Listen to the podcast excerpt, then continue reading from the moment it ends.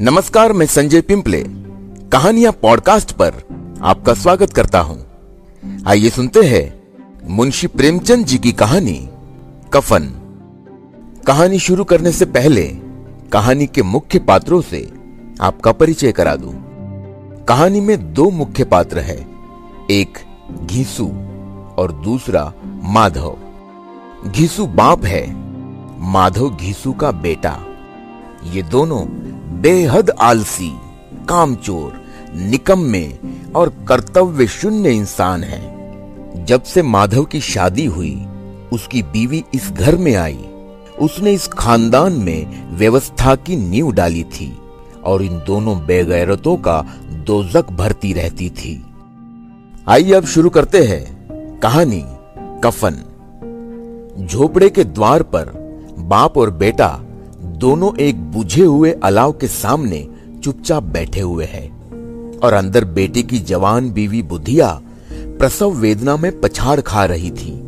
रह रहकर उसके मुँह से ऐसी दिल हिला देने वाली आवाज़ निकलती थी कि दोनों कलेजा थाम लेते थे। जाड़ों की रात थी, प्रकृति सन्नाटे में डूबी हुई, सारा गाँव अंधकार में लय हो गया था। घिसू ने कहा मालूम होता है, बचेगी नहीं। सारा दिन दौड़ते हो गया। जा देख तो आ। माधव चिढ़कर बोला मरना ही है तो जल्दी मर क्यों नहीं जाती? देख कर क्या करूँ? तू बड़ा बेदर्द है बे। साल भर जिसके साथ सुख चैन से रहा, उसी के साथ इतनी बेवफाई। तो मुझसे उसका तड़पना और हाथ पाँव पटकना नहीं देखा जाता। चमारों का कुंबा था और सारे गाँव में बदनाम। घिसू एक दिन काम करता तो तीन दिन आराम करता। माधव इतना कामचोर था कि आध घंटे काम करता तो घंटे भर चिलम पीता। इसलिए उन्हें कहीं मजदूरी नहीं मिलती थी। घर में मुट्ठी भर भी अनाज मौजूद हो तो उनके लिए काम करने की कसम थी। जब दो चार फाके हो जाते तो घिसू पेड़ पर चढ़कर लकड़ियाँ तोड़ लाता और माधव बाज़ार से बेच लाता। और जब तक वो पैसे रहते, दोनों इधर उधर मारे मारे फिरते। गाँव में काम की कमी न थी। किसानों का गाँव था। मेहनती आदमी के लिए पचास काम थे।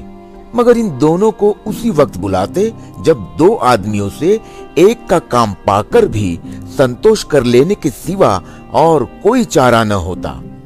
अगर दोनों साधु होते तो उन्हें संतोष और धैर्य के लिए संयम और नियम की बिल्कुल ज़रूरत न होती। ये तो इनकी प्रकृति थी। विचित्र जीवन था इनका। घर में मिट्टी के दो चार बर्तन के सिवा कोई संपत्ति नहीं।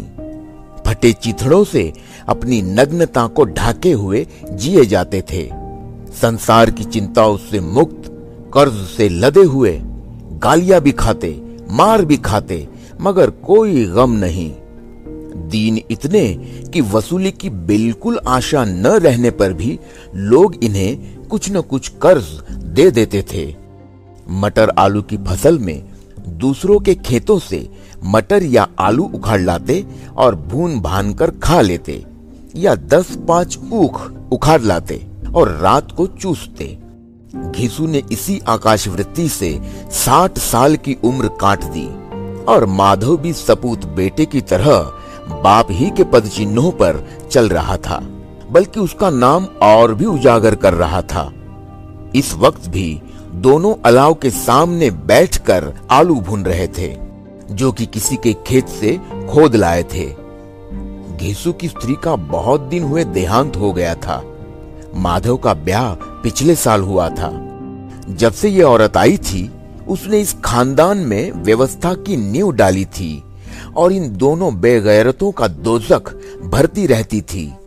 जब से वह आई, ये दोनों और भी आराम तलब हो गए थे, बल्कि कुछ अकड़ने भी लगे थे।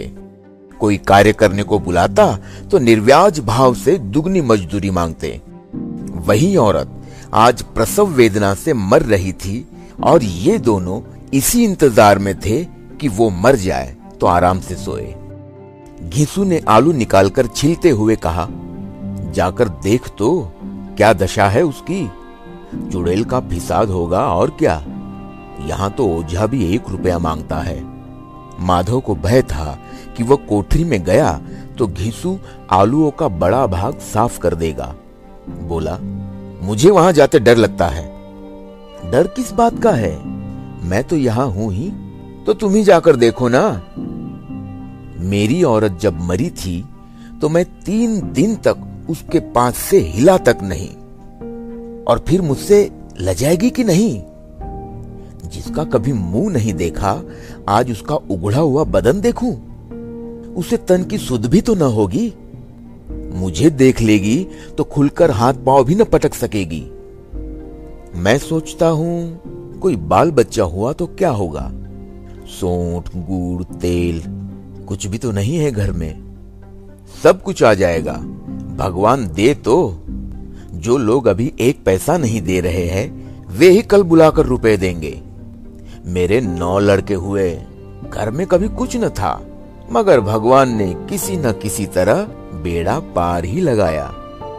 जिस समाज में रात दिन मेहनत करने वालों की हालत, उनकी हालत से बहुत कुछ अच्छी न थी, और किसानों के मुकाबले में वे लोग, जो किसानों की दुर्बलताओं से लाभ उठाना जानते थे कहीं ज़्यादा संपन्न थे।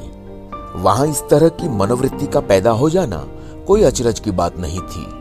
हम तो कहेंगे, घीसू किसानों से कहीं ज़्यादा विचारवान था और किसानों के विचार शून्य समूह में शामिल होने के बदले बैठक बाजू की कुत्सित मंडली में जा मिला था।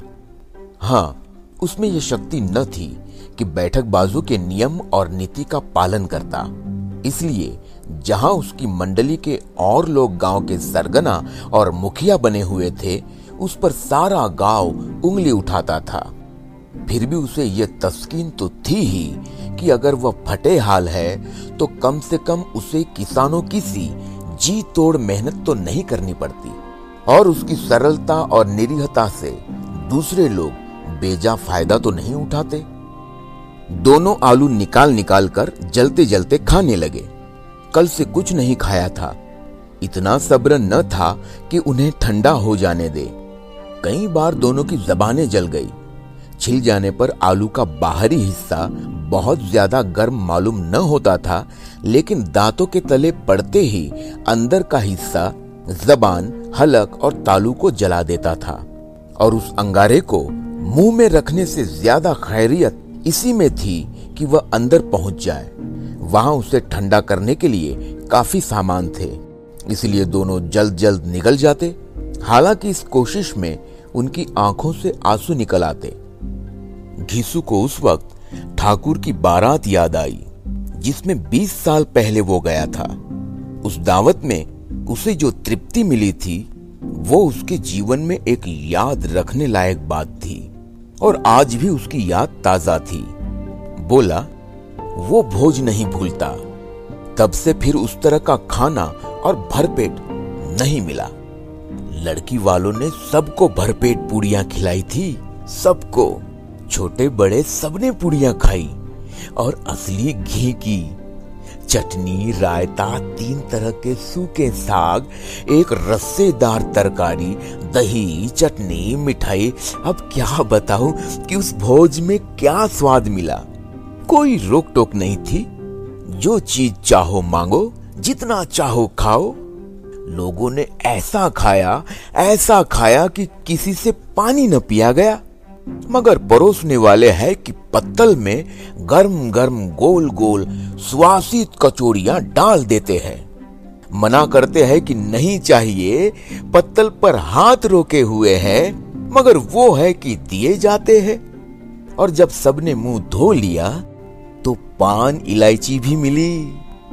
मगर मुझे पान लेने की कहा सूद थी? खड़ा हुआ न जाता था। चटपट जाकर अपने कंबल पर लेट गया। ऐसा दिल दरियाव था वो ठाकुर। माधव ने इन पदार्थों का मन ही मन मज़ा लेते हुए कहा, अब हमें कोई ऐसा भोज नहीं खिलाता। अब क्या कोई खिलाएगा? वो जमाना दूसरा था। अब तो सबको किफायत सूझती है। शादी ब्याह में मत खर्च करो। क्रिया कर्म में मत खर्च करो। पूछो पूछो, गरीबों का माल बटोर बटोर कर कहाँ रखोगे? बटोरने में तो कमी नहीं है। हाँ खर्च में किफायत सूझती है। तुमने बीस पूरिया खाई होंगी? बीस से ज़्यादा खाई थी? अब मैं पचास खा जाता? पचास से कम मैंने भी न खाई होंगी। अच्छा पट्टा था, तू तो मेरा आधा भी नहीं है। आलू खाकर दोनों ने पानी पिया और वहीं अलाव के सामने अपनी धोतिया ओढ़कर पाँव पेट में डाले, सो रहे। जैसे दो बड़े बड़े अजगर गेंडुलिया मारे पड़े हो। और बुधिया बुधिया अभी तक करहा रही थी। सवेरे माधव ने कोठरी में जाकर देखा तो उसकी स्त्री ठंडी हो गई थी। उसके मुँह पर मक्खियाँ भिनक रही थी। पथराई हुई आँखें ऊपर टंगी हुई थी। सारी देह धूल से लथपथ हो रही थी। उसके पेट में बच्चा मर गया था। माधव भागा हुआ घिसु के पास आया। फिर दोनों ज़ोर ज़ोर से हाय हाय करने लगे और छाती पीटने लगे। पड़ोस वालों ने ये रोना धोना सुना तो दौड़े हुए आए और पुरानी मर्यादा के अनुसार इन अभागों को समझाने लगे। मगर ज़्यादा रोने पीटने का अवसर न था। कफन की और लकड़ी की फ़िक्र करनी थी। घर में तो पैसा इस तरह गायब था जैसे चील के घोंसले में मांस। बाप बेटे रोते हुए गाँव के जमींदार के पास गए। वो इन दोनों की सूरत से नफरत करते थे। कई बार इन्हें अपने हाथों से पीट चुके थे चोरी करने के लिए, वादे पर काम पर न आने के लिए। पूछा, क्या है बे घिसुआ? है? रोता क्यों है? अब तो तू कहीं दिखलाई भी नहीं देता। मालूम होता है इस गाँव में रहना नहीं चाहता। घीसू ने ज़मीन पर सिर रखकर आँखों में आँसू भरे हुए कहा, सरकार, बड़ी विपत्ति में हूँ। माधव की घरवाली रात को गुजर गई। रात भर तड़पती रही सरकार। हम दोनों उसके सिरहाने बैठे रहे। दवा दारू जो कुछ हो सका सब कुछ किया। मुदा वह हमें दगा दे गई।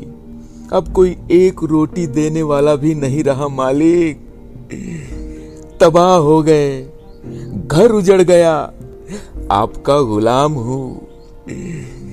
अब आपके सिवा कौन उसकी मिट्टी पार लगाएगा? हमारे हाथ में जो कुछ था, वो सब तो दवा दारू में उठ गया। सरकार ही की दया होगी तो उसकी मिट्टी उठेगी। आपके सिवा किसके द्वार पर जाऊँ? जमींदार साहब दयालु थे। मगर घीसू पर दया करना काले कंबल पर रंग चढ़ाना था। जी में तो आया, कह दे, चल, दूर हो यहाँ से। यो तो बुलाने से भी नहीं आता। आज जब गरज पड़ी तो आकर हुशामत कर रहा है। हरामखोर कहीं का, बदमाश! लेकिन ये क्रोध या दंड देने का अवसर न था। जी में कुड़ते हुए दो रुपए निकालकर फेंक दिए, मगर सांत्वना का एक शब्द भी मुँह से न निकला। उसकी तरफ़ ताका तक नहीं, जैसे सिर का बोझ उतारा हो। जब जमींदार साहब ने दो रुपए दिए तो गाँव के बनिए महाजनों को इनकार का साहस कैसे होता? घीसू जमींदार के नाम का ढिंडोरा पीटना भी जानता था। किसी ने दो आने दिए, किसी ने चार आने। एक घंटे में घीसू के पास पाँच रुपए की अच्छी रकम जमा हो गई। कहीं से अनाज मिल गया, कहीं से लकड़ी, और दोपहर को घीसू और माधव बाज़ार से कफन लाने चले। इधर लोग बाँस बाँस काटने लगे। गाँव की नर्मदिल स्त्रियाँ आ आकर लाश देखती थी और उसकी बेकसी पर दो बूंद आँसू गिराकर चली जाती थी। बाज़ार में पहुंचकर घीसू बोला, लकड़ी तो उसे जलाने भर को मिल गई है। क्यों माधव? माधव बोला हाँ लकड़ी तो बहुत है, अब कफन चाहिए। तो चलो कोई हल्का सा कफन ले ले। हाँ और क्या? लाश उठते उठते रात हो जाएगी। रात को कफन कौन देखता है? कैसा बुरा रिवाज है कि जिसे जीते जी तन ढांकने को चिथड़ा भी न मिले, उसे मरने पर नया कफन चाहिए। कफन लाश के साथ जल ही तो जाता है, और क्या रखा रहता है? यही पाँच रुपए पहले मिलते तो कुछ दवा दारू कर लेते दोनों एक दूसरे के मन की बात ताड़ रहे थे। बाज़ार में इधर उधर घूमते रहे। कभी इस बजाज की दुकान पर गए, कभी उसकी दुकान पर। तरह तरह के कपड़े, रेशमी और सूती देखे, मगर कुछ जचा नहीं। यहाँ तक कि शाम हो गई।